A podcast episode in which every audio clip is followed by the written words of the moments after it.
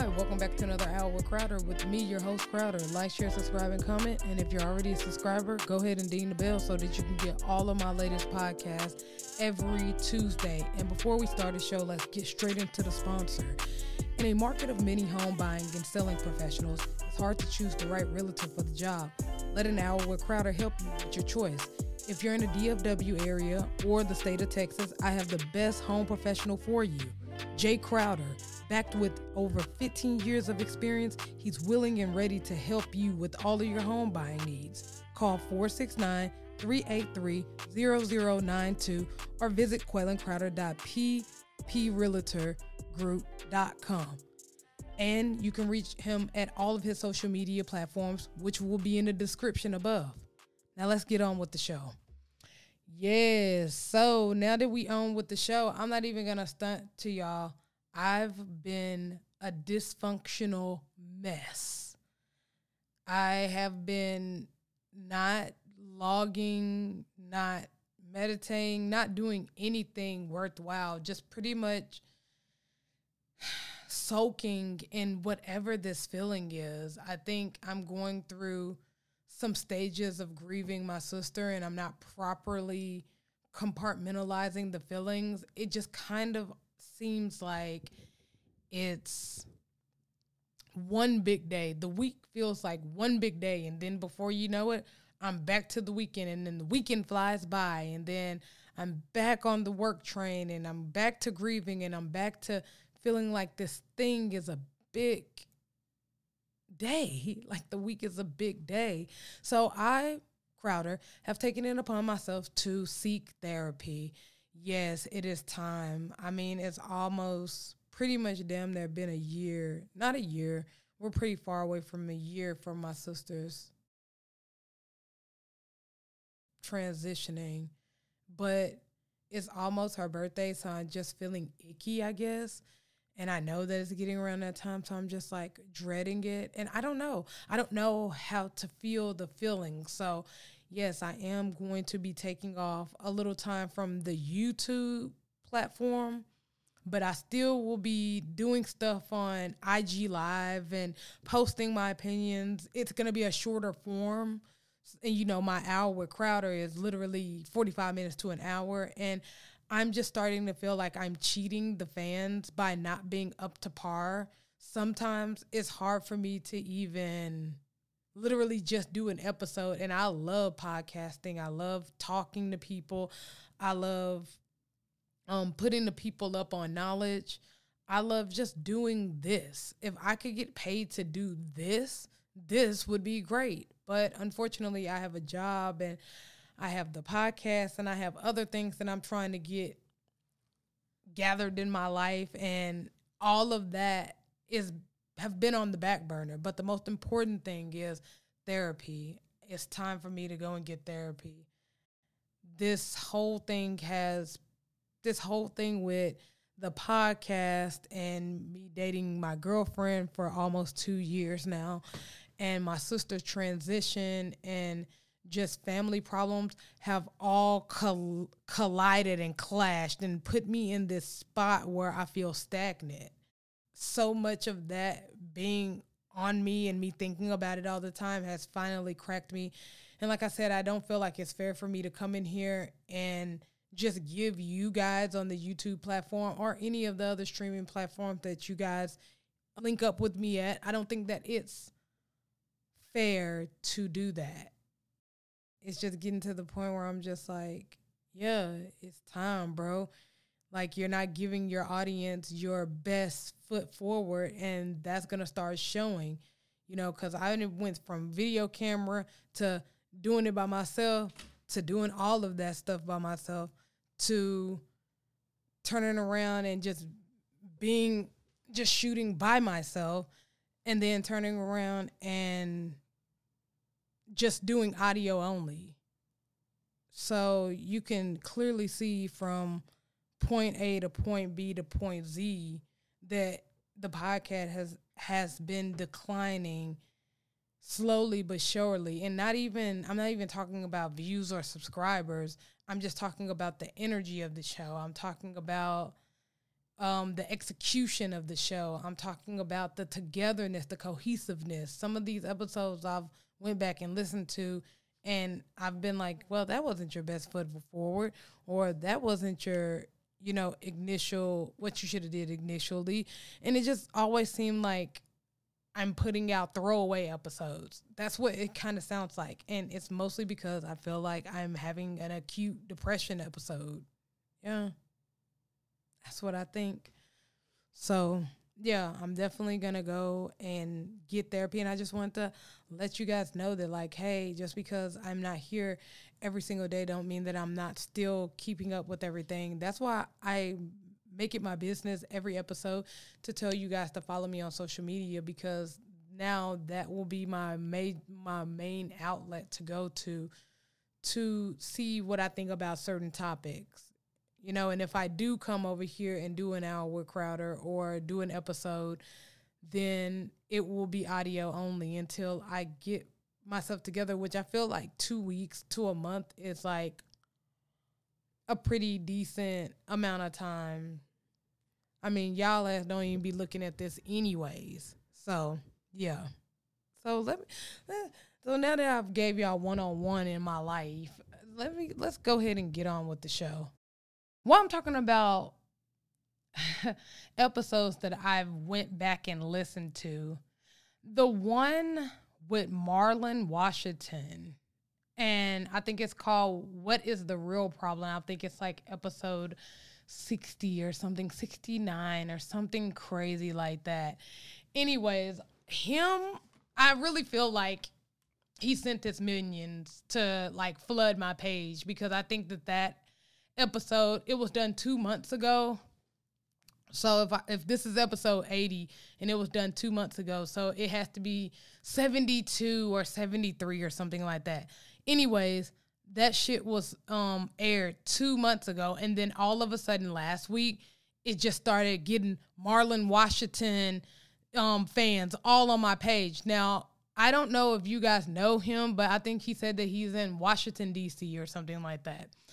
Okay, so I don't know if anybody from Washington knows him. I didn't even know him until these this guy named Corey wanted me to do an interview with him. He scrapped the whole interview and then he turned me on to Marlon Washington, or I think that's his last name, Marlon Washington. Yeah, I, I think that is. But his, uh, his little minions came over there talking shit about religion and the whole episode and all of that. And it's just really low key crazy. And I just think you niggas are the weirdest niggas out on YouTube. Like everybody, like those black conservative fan base, they are so fucking weird. They're the weirdest people on, like, they top like Beyonce, Cardi B, and Nicki Minaj fans 10 times more. Because it's like, so you mean to tell me after two months of that episode that aired, now everybody is interested in that conversation? You know what I think? Just just honestly, and I don't even want to like think that because he is a fellow black person.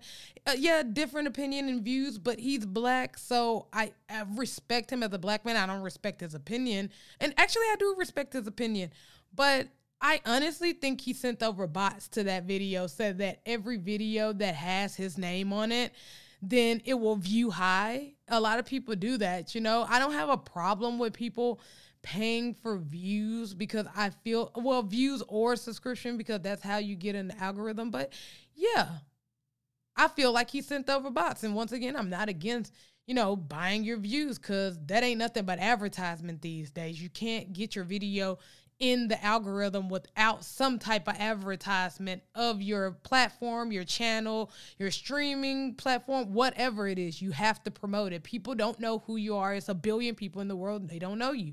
But I do feel like that he sent bots over here, you know, like actual people to come to have a real conversation.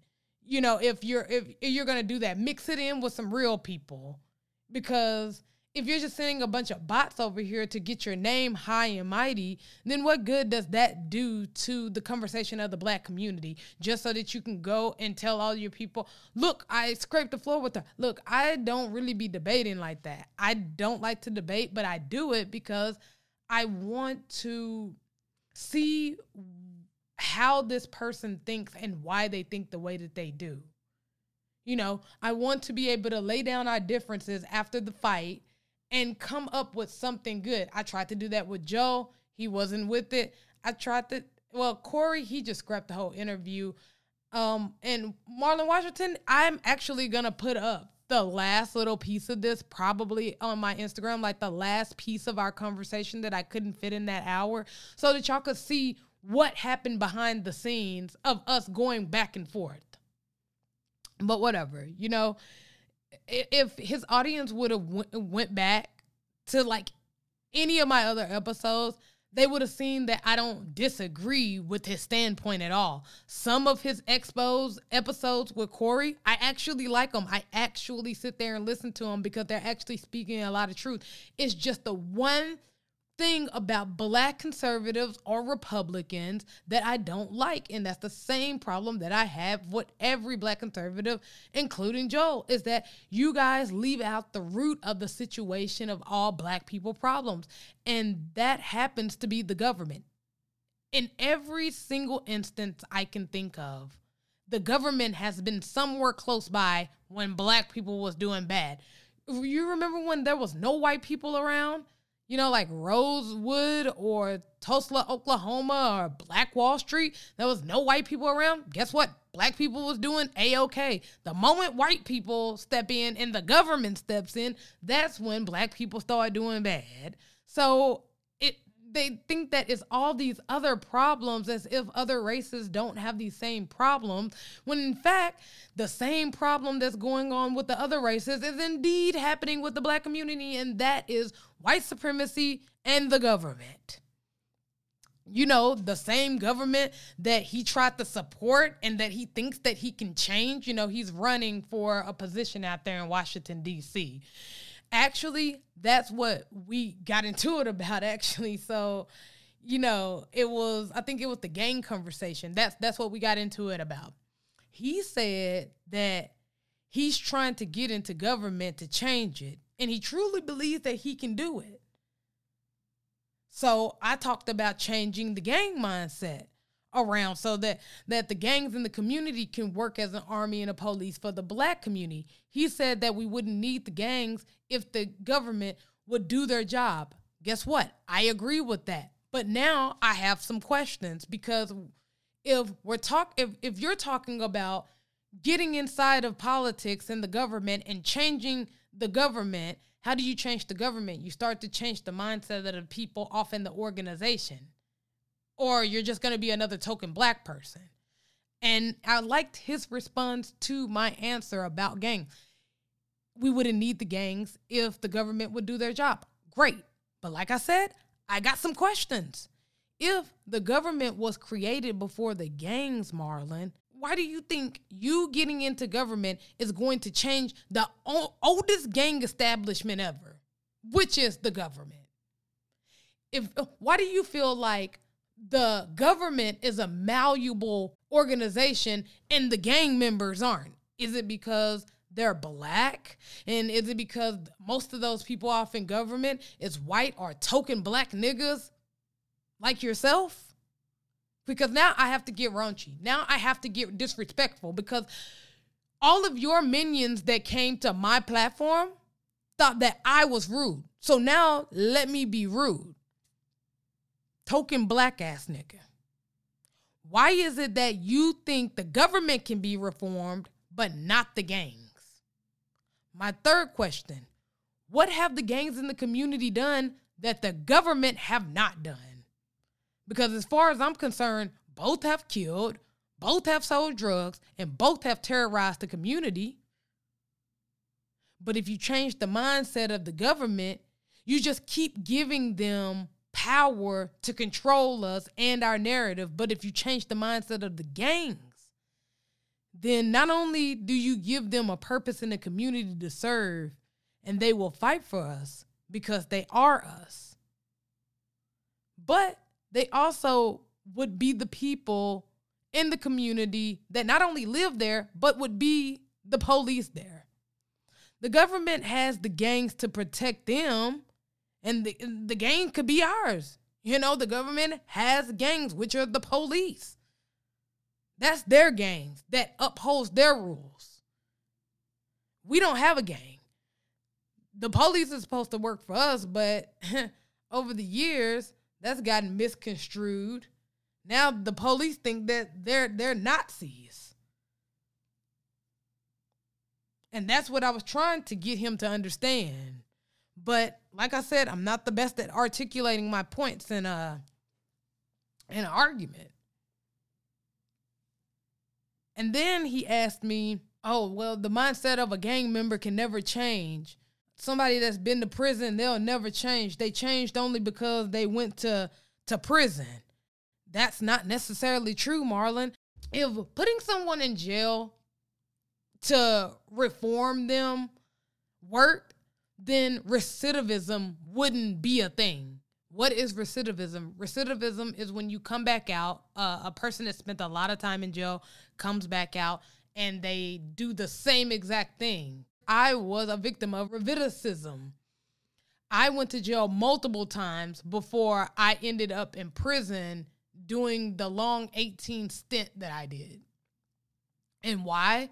Because being in jail, people putting you in jail does not work. You work for free. You really don't learn a skill. You really don't learn anything. And then even if you do learn all of these skills that they supposedly supposed to give you in jail then the only thing that you do is come back out and beg everybody for a job because for some reason the system don't like to take felons. The reason that they didn't that they aren't in the gang anymore is because they're in jail so basically his stance was jails do work but I was there to tell him no because of the thing called recidivism. And I just feel like um, he's very disconnected with what's going on in the black community as far as police, jail, gangs. He's culturally ignorant they love bringing up like the Crips and the Bloods and gang members, but they never talk about Hell's Angels, which is a prominent white motorcycle gang club. Never talk about the the white supremacists, the KKK. They never talk about those guys. They just love talking about the black community and I gangs. I I don't know. Call me crazy and it's subjective. I'm not forcing nobody to see my stand like my stance on where I would see the gangs in the future. But the government just have showed me too many times that they're never gonna do right. And last and the, the last thing that I want to tell people is that I'm not the best at articulating my points in a debate, especially on camera but I do it because I want to talk to people on the other side of the spectrum of the topic. So I'm not in the echo chamber. So I can gain perspective from both opinions. But the thing that has happened in building with each other is we started building to find solutions and started building for sport. We should not be saying after debate that someone won or lost because it's supposed to be coming up with the best solution for the black community. You know, I'm not eh, I'm not interested in who's right. I'm interested in what's right and how we can implement it into society. Because unlike a lot of black conservatives and black liberals, I've come to the conclusion that neither party is trying to do anything specifically for black people. I mean, the Democrat Party wants to pimp you, and the Republican Party wants to enslave you. Both participants of these two parties think that they left the plantation. But in reality, y'all both just in the house getting the scraps and telling us outside that we should be grateful for the scraps of the scraps. Because the real bl- black grassroots, we realize that it doesn't matter what party you're with, what party is going to give me something for my vote. Now, me personally, I'm not on the whole vote thing. I think we should have left that shit alone a long time ago and did what, you know, Our ancestor did. Build Black Wall Street, build Tulsa, Oklahoma, build Rosewood, build build these things back up. Now we have, you know, somewhat of law that somewhat keeps us safe. You know, you got that Second Amendment. Hey, ante up. That's how, how I feel about it. But I'm not gonna sit up here and say nobody shouldn't be voting. You know, you just fight white supremacy the way that you feel fit to fight it. Me, I don't feel that that's the way to fight, but it's not wrong though. That's all I have to say about that situation. I'm hoping that honestly I can build with them again cuz I don't see it as that. I, I, I don't see it as a debate to the point where I can't ever say anything to you ever again. I see it as, oh, okay, well, steel sharpens steel. Or I think iron sharpens iron or something like that. So, you know, but speaking of black conservatives and white liberals, oh, these reparations, that AB 3121 Nobody, no black conservatives ain't talking about it. No white conservatives ain't talking about it. Just foundational black Americans, Adolf Freeman. Where y'all at? Y'all in the house? Because it's smelling pretty reparational over there in California. I really hope those guys over there get the well deserved money or and land, not or and the well deserved things that should have been acquired by their ancestors. I really hope that they get that for them. You know, but like I said, ain't no black conservatives talking about this, ain't no white conservatives talking about this. Joel Patrick, his ass back to selling white privilege cards and talking about BLM when we the black grassroots have been off that shit for a minute. We've been told black people that BLM was not for us. And guess what? A lot of black people started researching that shit, and you ain't heard no black people talking about BLM in a long time. But that's his, his that's black conservatives' catch. They have to keep talking about the thing that was a L or a supposing L for the black community when nobody really in reality really even was supporting Black Lives Matter from the get go. You know, Marlon and Corey, Marlon Washington and Corey, they just ain't said shit about it. But maybe they have, who knows? Because, you know, I don't go and watch their shit. Because unlike their fans, I don't go watch people's content that I don't like. but yes, the AB 3121 is in the work, and the task force discussion of the qualifications are being presented and I don't hear any black conservatives saying anything about how black people are doing what we've always done, which is fight for what we want. You know, black conservatives ain't said nothing because if this pops off and starts to trickle all over into other states, then they want their money too. I don't care what the fuck you say. Those black conservatives are to be the first one running their ass to the bank to go cash that damn check if we get reparation. Actually, I want I, I want like a I want a task for uh, a task um force team. I want a task force team. I want to be able to get some people together and go through all of these black conservatives YouTube channels and streaming platforms and social media accounts and just type hashtag black conservative hashtag reparations. And I want you, I want a, a compilation of all the black conservatives saying all the fucked up things about how black Americans shouldn't get reparations. And then when we get reparations, I want that compilation to come out and I want someone to ask those people, did you get your reparation check? And if so, why didn't you give it to the black community? Because you said you didn't want it. That's what you said. You said you didn't want it, but here you are getting it. you know, I really feel like they're on their way to go get their 23andMe test done on the low as we speak because everybody know nobody ain't turning down no fucking free money.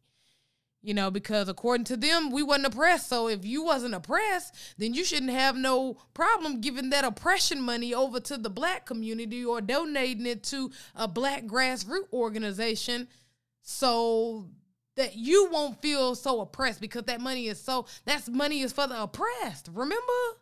Remember Joe? Remember Marlon? Remember Corey? Remember Brandon? Remember Candace?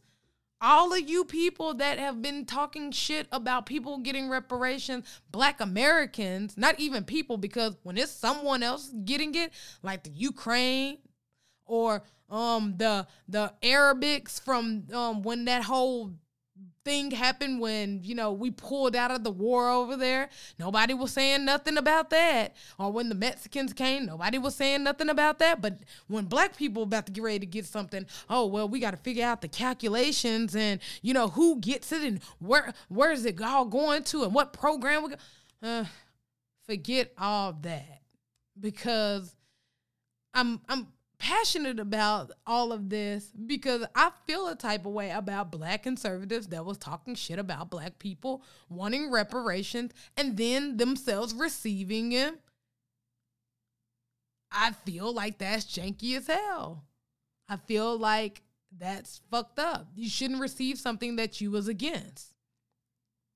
Because remember, when the talks of reparation first came up, their stance was you already got your reparations from black folks, fi- from white folks fighting for you, or or why are you worried about something that happened so long ago here when it's happening in other countries right right now? What what what about Libya? You ain't said nothing about Libya. And the black grassroots respond to that was, well, we're talking about America because I live here in America. So how do I fight for another country's freedom? And I myself don't even have mines here, which we already know the beginnings of freedom is partially financially. So if partial of the freedom is financial, then that means reparations would be first on the list so that we can um, acquire and run our own towns and run our own things and teach our own kids, we're going to need money for that. And it's not even that we're begging for it, it's something that should be owed. It should have been owed a whole 150 or 60 years ago when uh, slavery was over, you know? So I just don't understand. But that was our response to that. And then and then the cold part is shortly after that, the, the Ukraine situation happened. Y'all remember that? It that happened. And then we was talking about the black grassroots was talking about how we we've been told y'all that white supremacy is a global global problem, right?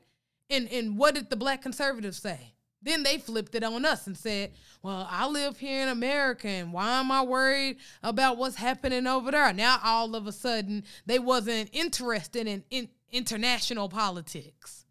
But when we were talking about money, it was about international. When when we talking about, hey, international problem, then it's it's here in America. You know, only when black people are talking about life changing law or money, then they stay moving the goalposts.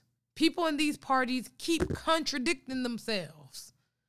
And that's what is all built on. That's why I don't really claim a party. This whole now two years, I feel, what is it, two years, a year and some change that I've been doing this podcast. Now, almost a year and some change in, you have never heard me say that I'm in a political party. Why?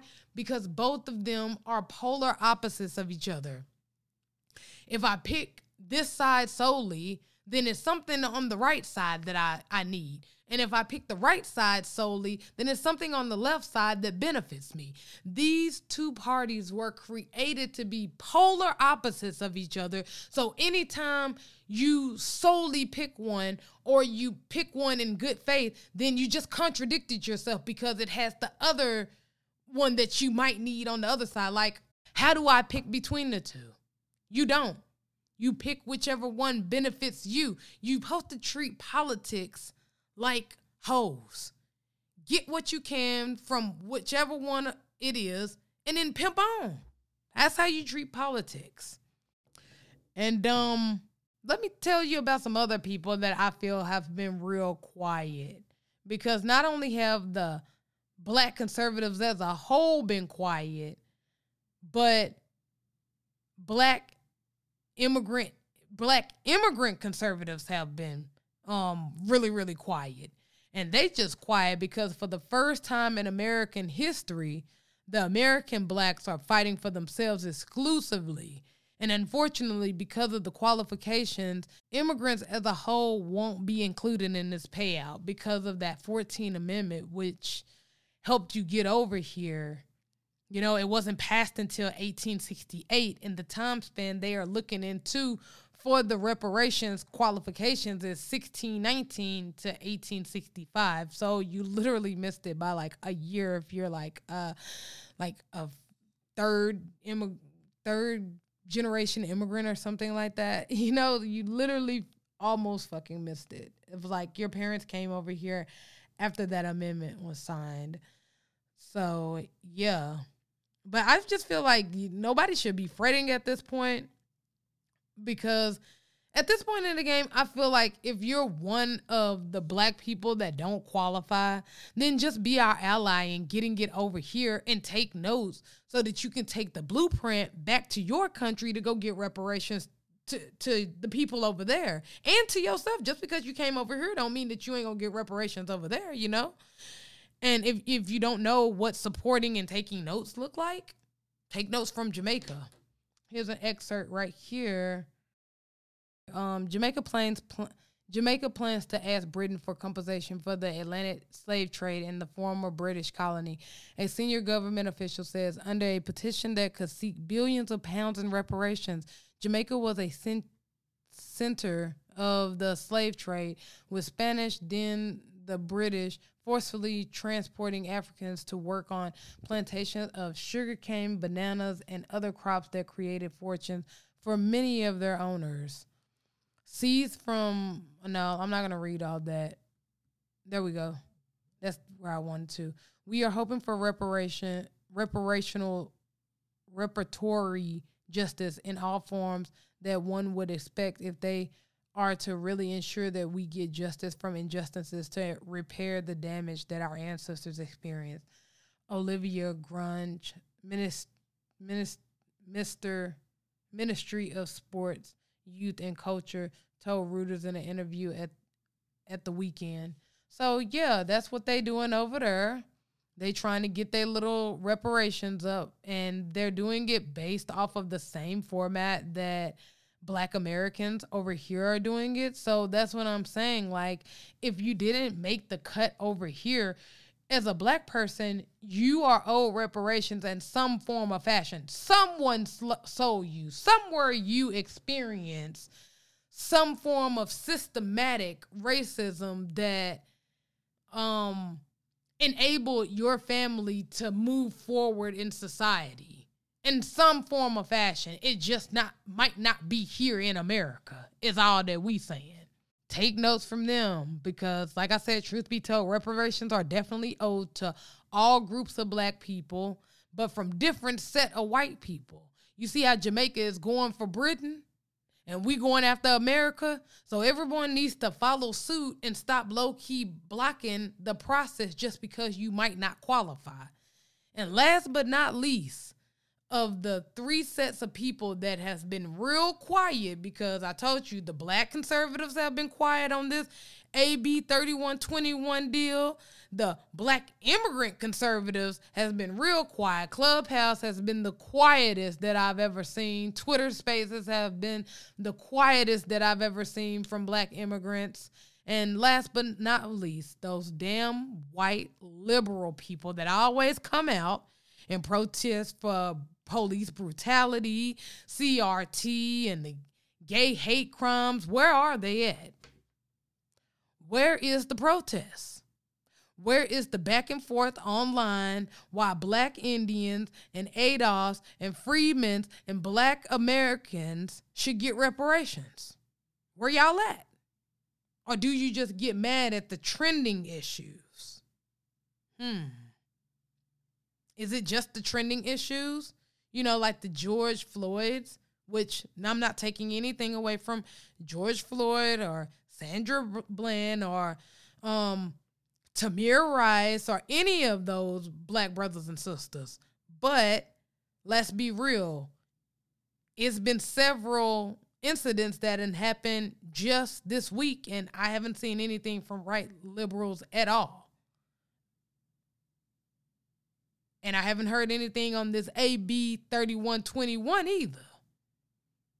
I want everybody that got white, liberal, Democrat friends. This is what y'all all need to ask y'all liberal white friends. Ask them why they ain't put hashtag AB3121? Or why just haven't they talked about it on their news feed or their social media platform? Now, I bring that up not for you to beg for allies, but to make you realize that they are only our allies when it's trending or when it benefits them or it's a plot to harvest our energy and waste our time. So now you should see where your allyship with white people lie. You know, we're on our own, folks, and we got to start moving like we are.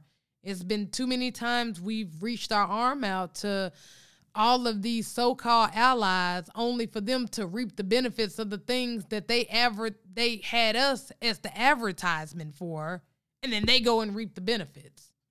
So if we do it on our own, then we will be the only one that's benefiting allow anybody to crowbar their way into this situation. You know, and speaking of crowbar, you know, and while we still on the reparation talk, I did read that it was a six hour debate on if it should be lineage based or race based. Let me go to this little excerpt that I had. CalMatters.org. California Task Force, reparations for direct descendants of enslaved people only. So, after more than six hour debate Tuesday, California's Reparation Task Force voted that only black Californians who can prove a direct lineage to enslaved ancestors will be eligible for the statewide and first in the nation incentive to address the harms and enduring legacy of slavery. The nine member task force voted five to four in favor of defining eligibility eligibility for the reparations based on lineage determined by an individual being an African American descent of a chattel enslaved person or the descent of a free black person living in the U.S. prior to the end of the 19th century, the motion read. So, yes, um, I definitely, y'all definitely can go read that all on your own. But I'm going to go ahead and give my take on this because there's so much to unpack here. I myself are for lineage based reparations because the way, okay, so that that way more money can get allocated to the people that should get it from that of that bloodline because the way that politics have played black people is with those interchangeable words that they put in those bills you know the the word play if you don't believe me, go go look at the bill. I got the bill right here. I'll just read just one of them, just one of them. Because the thing that bothers me the most about all of this is I keep saying African, African American in this bill. Now that's why I be saying the word play come in at okay, Africa is a continent. Okay. So if you say African American, that can also be white people that can also be black immigrants, African immigrants that came from Africa and now they're here in the States. You're an African and you live in America, so you became an African American. So, yeah, we already know it's a lot of African Americans in here, and we know by the wordplay that that can definitely go every other type of way. So, the most likely situation that will happen is they will give the reparations to black immigrants and study the lineage that actually have been through the hardship of what American has put them through. Why would they do this? They would do this so that he can be the savior in the immigrant's mind so that when elections come around, they will vote for them And when an agenda needs to be pushed, they will protest for them. You know, because it's so evident that the government is building a new bottom race of black people.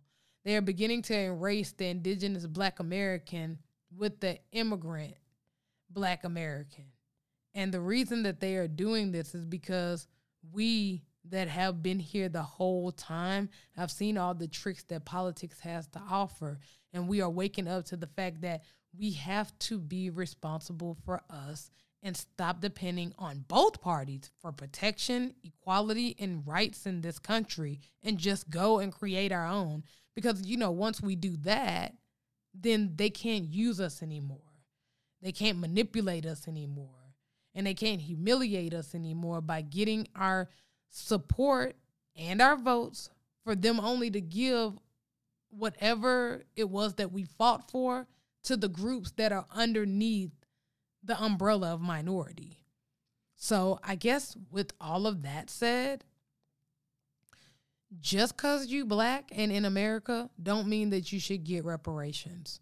Just cuz you African in American in America don't mean that you should get reparations. Just cuz you experience racism in America don't mean you should get reparations. Now that last one probably shocked you. Probably shocked y'all guys. But I was clear in what I said because, see, reparations is not about solving racism. Reparations is a debt that should have been paid a long time ago and it's to prepare it's to repair a wrong that was done to slaves that were brought here and the black indians that were already here and that's why the lineage based argument is so important because it prevents other races and other um other descendants of blacks like you know Haitians or Cubans or Mexicans or you know Africans it stops them because that's the first line of defense. Our own people you know they always get our own people to cock block the the benefits. But it also stops the crowbarring of other minorities underneath the umbrella. You know, like immigrants, white women, women in general is all underneath the umbrella of minority. So they wouldn't be lying if they said, oh, we gave reparations to the minorities and then allocated the money throughout, you know, programs for white women or programs for women in general or programs for immigrants. Because guess what? They're all under that umbrella of minority. But you know, on the other hand, they have black immigrants that are being taken advantage of and being used to push the white supremacist talking points about reparations.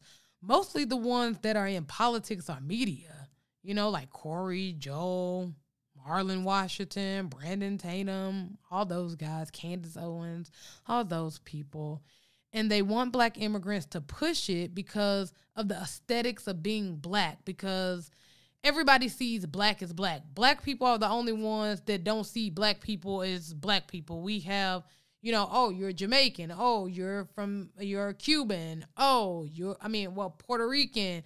Um oh you're um you know what i'm trying to say. It's different types of black people but white supremacists and white people only see us as black people. It doesn't matter if you have an accent, you black nigga.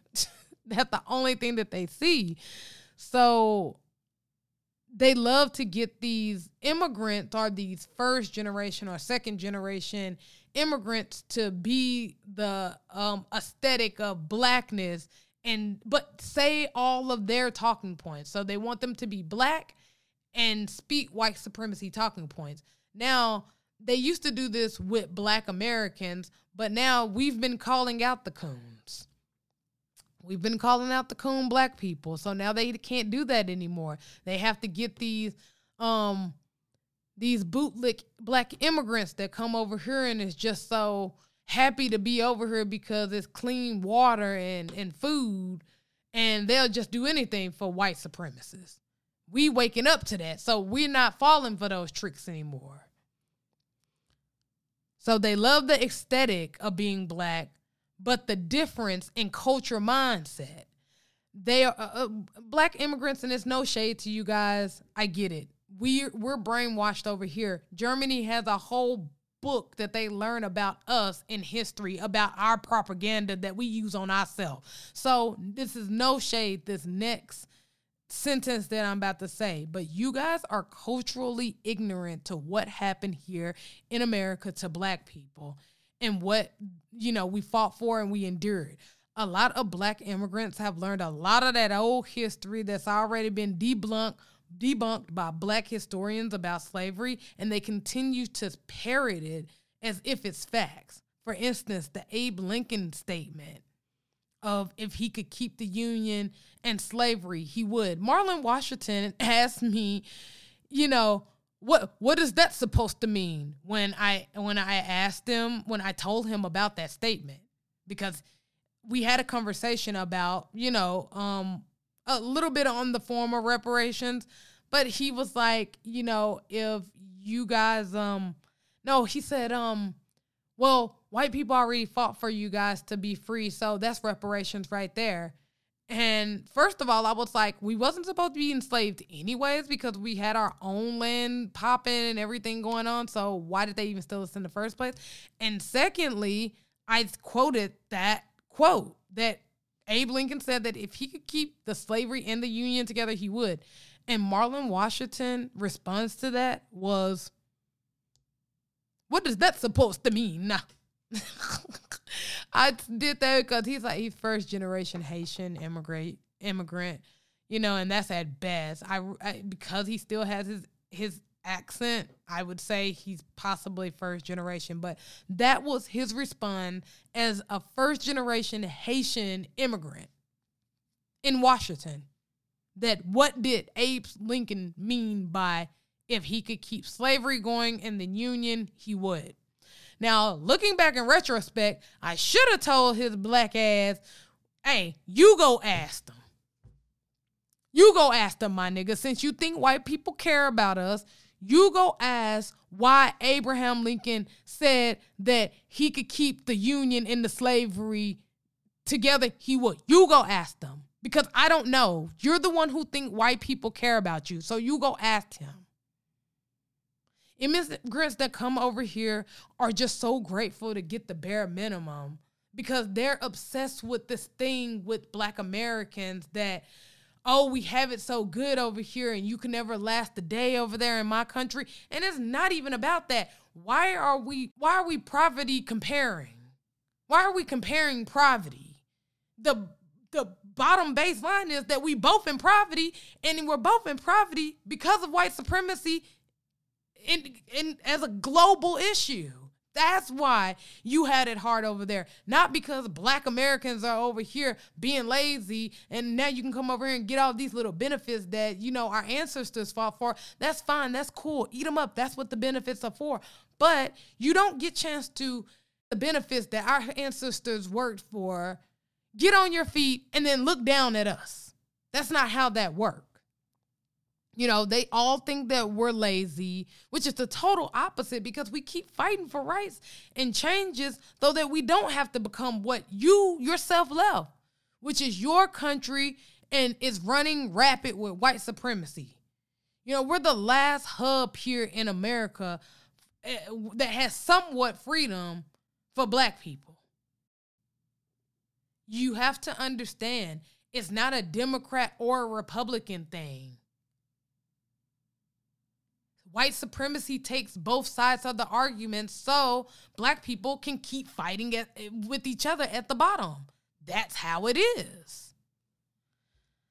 So I just want to go ahead and put a button on that. And for the last but not least, man, that don't say gay bill. It's ridiculous. I just gonna I don't know what's going on. I don't know what's going on, but let me go ahead and read just a smidget of this. This controversial. this is from the ABC News, but the contra Florida's controversial.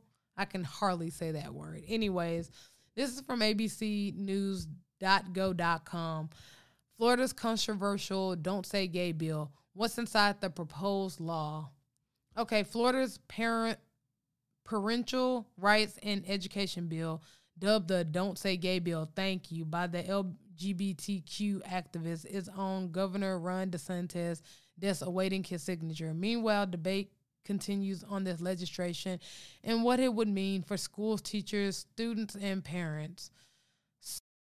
Okay, so what does the Don't Say Gay legislation exactly say? I'm going to go read the bill in its entirety, or I'm just going to put it up on the screen for you guys. But I guess in a nutshell, is classroom instructions on sexual orientation or gender identity may not occur in kindergarten through grade three or in a manner that is not age appropriate or developmental appropriate for students in accordance with state standards according to the bill's language.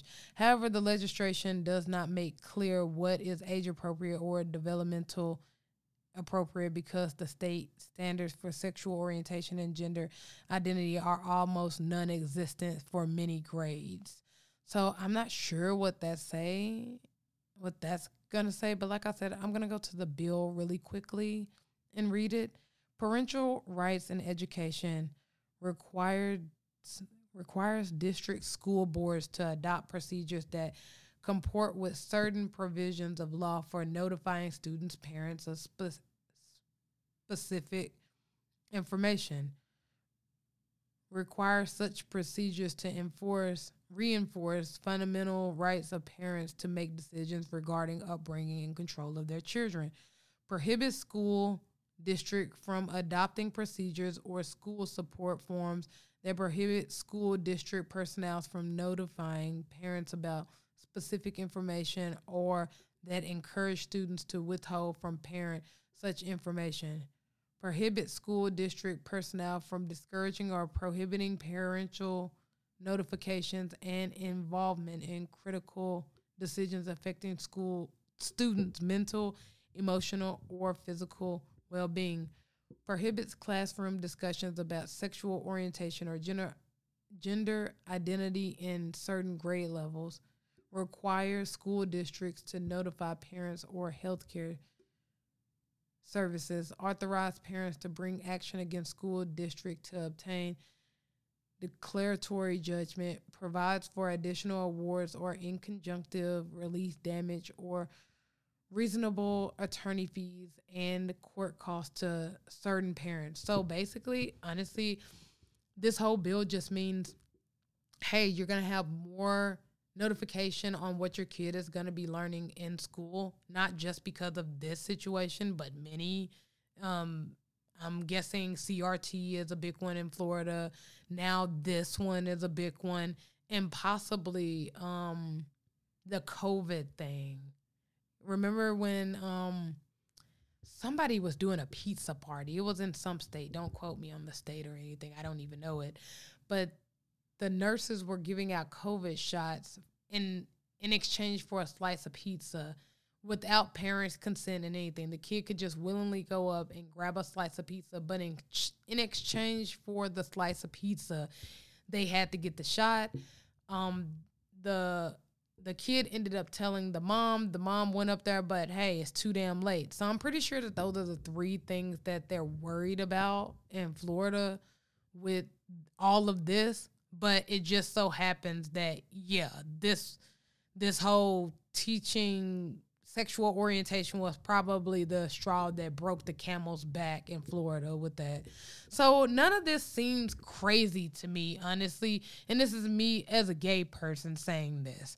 The only thing I really have to say about any of this is first off, the bill name is clickbaitish as fuck and should be changed because I do feel like it was named that way to get the LGBTQ community in an uproar and to pander to his conservative base because Ron DeSantis is definitely a conservative Republican guy.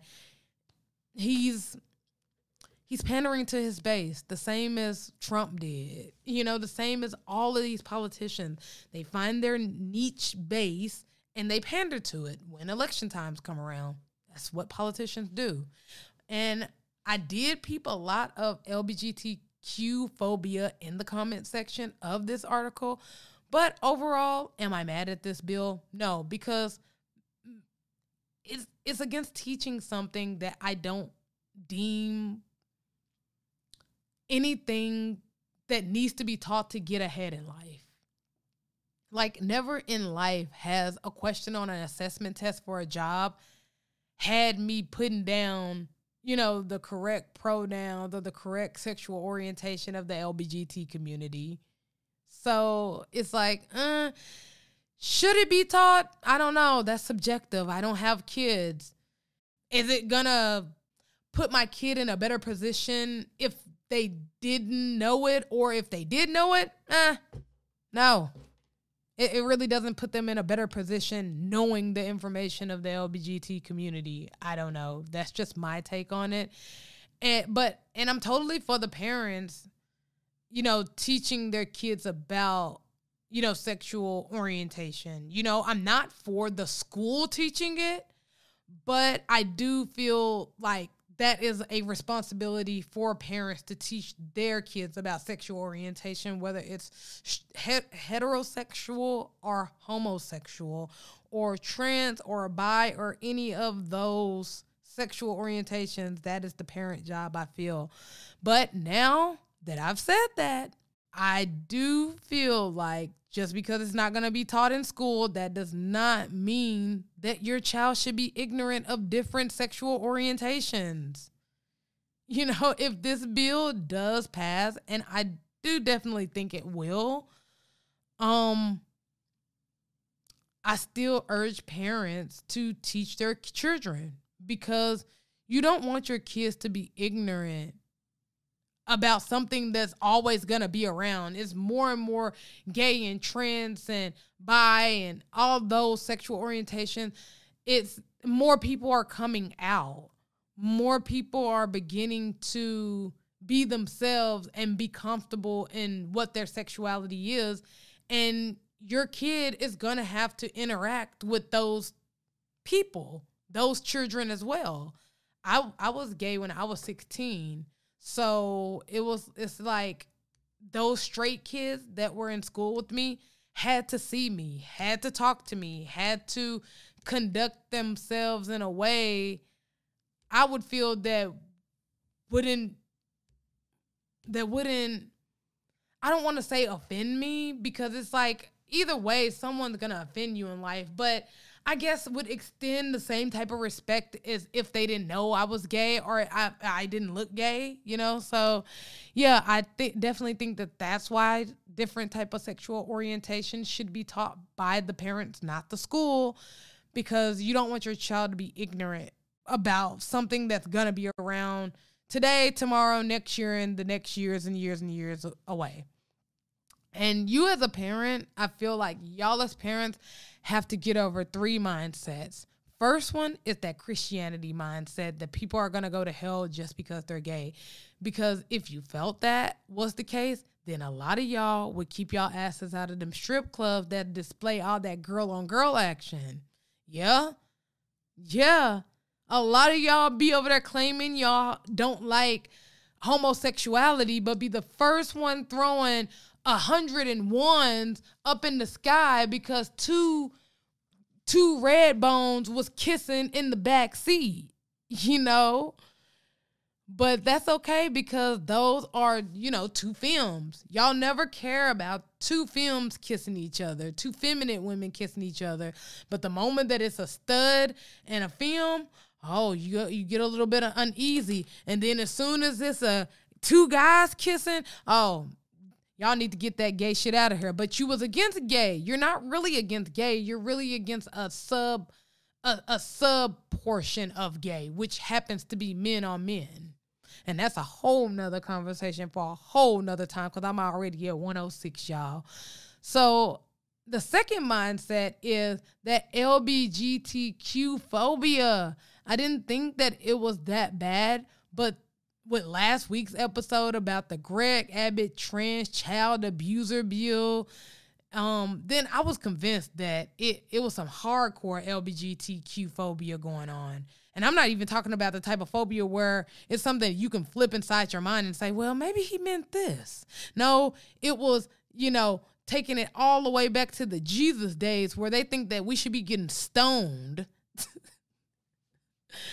but yes, the LGBTQ phobia has to be put in check because the fact that you guys think it's us, like regular LGBTQ members, y'all think that is us that's pushing this is crazy because we're we aren't. We don't have that type of pull in the judicial system. We don't have that type of pull in the medical system. Hell, we don't have that type of pull in the education system. We don't have that type of pull. This is corporate LGBTQ pushing this type of stuff. They're pushing this type of stuff so that straight people and gay people can fight each other under the guise that it's for the kids. You know, notice that is no one black and gay pushing this. No one black and gay has said, yeah, y'all should be teaching this in school. No one black and gay has said that because they can't find a black gay person to push this agenda because we all have this moral stance that, yeah, we don't want that type of thing to be taught in school, but we want it to be taught by the parents. And y'all got to stop thinking that we are trying to make y'all kids gay reading about something and learning about something new is not going to turn your kid gay. I wore all type of dresses and skirts and I was even on the cheerleading squad and still turned out gay. Actually, that cheerleading squad is probably what did it. and and you know, just to add more sauce to the pot, I'm the only one in my family that's gay. Everybody else is straight. So if I have all this straight influence that's around me, how did I turn gay? It was just something that was possibly going to happen, anyways. And the third thing is the willingful ignorance of different sexualities. I mean, educate them how you want to, but you should want them to know before the streets tell them this is not sex the sexualities and all of that stuff is no different than what you would try to prepare your little girl or your little boy for if you know you wanted them to know about you know them growing up and the feelings that they have growing up and you know puberty. The only real difference is that you are just really assuming that they straight. When you talk about the birds and the bees to your kid you're talking about the birds and the bees assuming that they're straight when you whenever you and however you decide to tell them about sex and sexuality is at your discretion but it has to be done. So nobody won't take advantage of your kids. Some people think that only girls in high school get turned out. No bro. It's boys too. But how will he know that he's getting taken advantage of if he don't know the signs of another boy coming on to him because your dumbass didn't teach him anything about other sexualities. So now your son is walking around in the daytime hand in hand with a girl and arm in arm with a boy at night and he don't think that he's gay because the other boy is telling him being on top don't make you gay. Yes, gay boys manipulate straight men all the time. It happens all the time. And it's mostly because they have no recollection or no education or have never been put in a situation where they their sexuality was questioned or how they are supposed to respond to a gay guy or decline a gay guy if they're not gay themselves because they grew up their whole life looking at Joe toxic masculinity as telling him that gay is wrong. Or let me just go a little bit deeper with the conversation.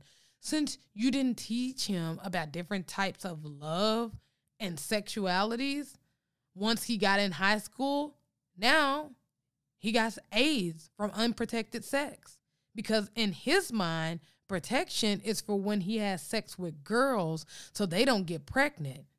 Nobody never told him you can still contract an STD from anal sex. See where I'm going with this, straight parents? Or let's just flip it on the other side. You didn't teach him about other sexualities so someone gay talking to him makes him feel uncomfortable and makes him feel like he's gay. So he spazzes out on him. Spazzes out on the gay dude for talking to him. Because his whole life, you taught him that being gay was dishonorable and not of man. So now he's looking at a hate crime at age 17. All because you skipped out on that education because you thought him learning about a different type of sexuality would hurt him. So it's all type of scenarios that can lead to harm on a person, you know, just for misinformation and not educating them. I agree to not teaching it in school, but I feel like if you ain't gonna teach them, then someone will. I would rather it be you guys, the parents of these children that's growing up in these public school systems. And that just doesn't go for straight parents with straight kids. Even hetero parents with LGBTQ kids or LGBTQ parents with hetero kids should be against this as well. Because for the same reason that I'm against CRT, it's the same reason that I'm against them teaching sexual orientation in school. And it's because I wouldn't want anyone that is so against the lifestyle that I or my child live to teach my child anything about it. I mean, they made a whole bill. So let's just put it in this perspective. If you're an LBGTQ parent or an LBG or have an um child that's in the LBGTQ community, put this into perspective the teacher is a Christian and your child happens to be trans, bi, or gay, who knows what in type of environment they're creating for your child to be in? Are they throwing shots on the low? You know, while teaching the subject matter? Is she overly using my gay child as the example for every sexual orientation lesson? Is they making my kid feel ashamed to be who they are? I wouldn't want anyone who dislike my kid's lifestyle or my lifestyle so much that they made a bill for it not to be taught to my kid. I wouldn't want that person teaching anything to my kid. And that's why honestly, I've been pushing um I've been pushing the idea to community homeschool your kid. That way, whether you agree with this bill or not, you decide how much of what you want your kid to know and how much you don't want them to know. And that's just as simple as that. So I gotta go ahead and get out of here. I'm already at an hour 16. I love being here. I love doing this. I'm definitely to come back, you know, probably with some shorts or something. But I am going to therapy, you guys. It's to happen. I need it. So, um make sure, make sure, make sure if y'all don't see me back on here in about a week or so or whatever, then don't worry. I am in therapy and I'm trying to get back up to par. But please follow me on an hour with Crowder Facebook, an hour with Crowder, Instagram, Crowder the Great on Twitter, an hour with Crowder on TikTok, and listen to all of the older episodes and this new episode on Anchor, YouTube, Spotify, Apple Play, Google Play, and a couple of other streaming platforms. If you go to Anchor and drop that list down, it'll show you the other platforms that I'm on that don't get that much traction. And I am going to be out, you guys. I love you guys. Y'all stay safe. Y'all stay healthy mentally and physically. Peace.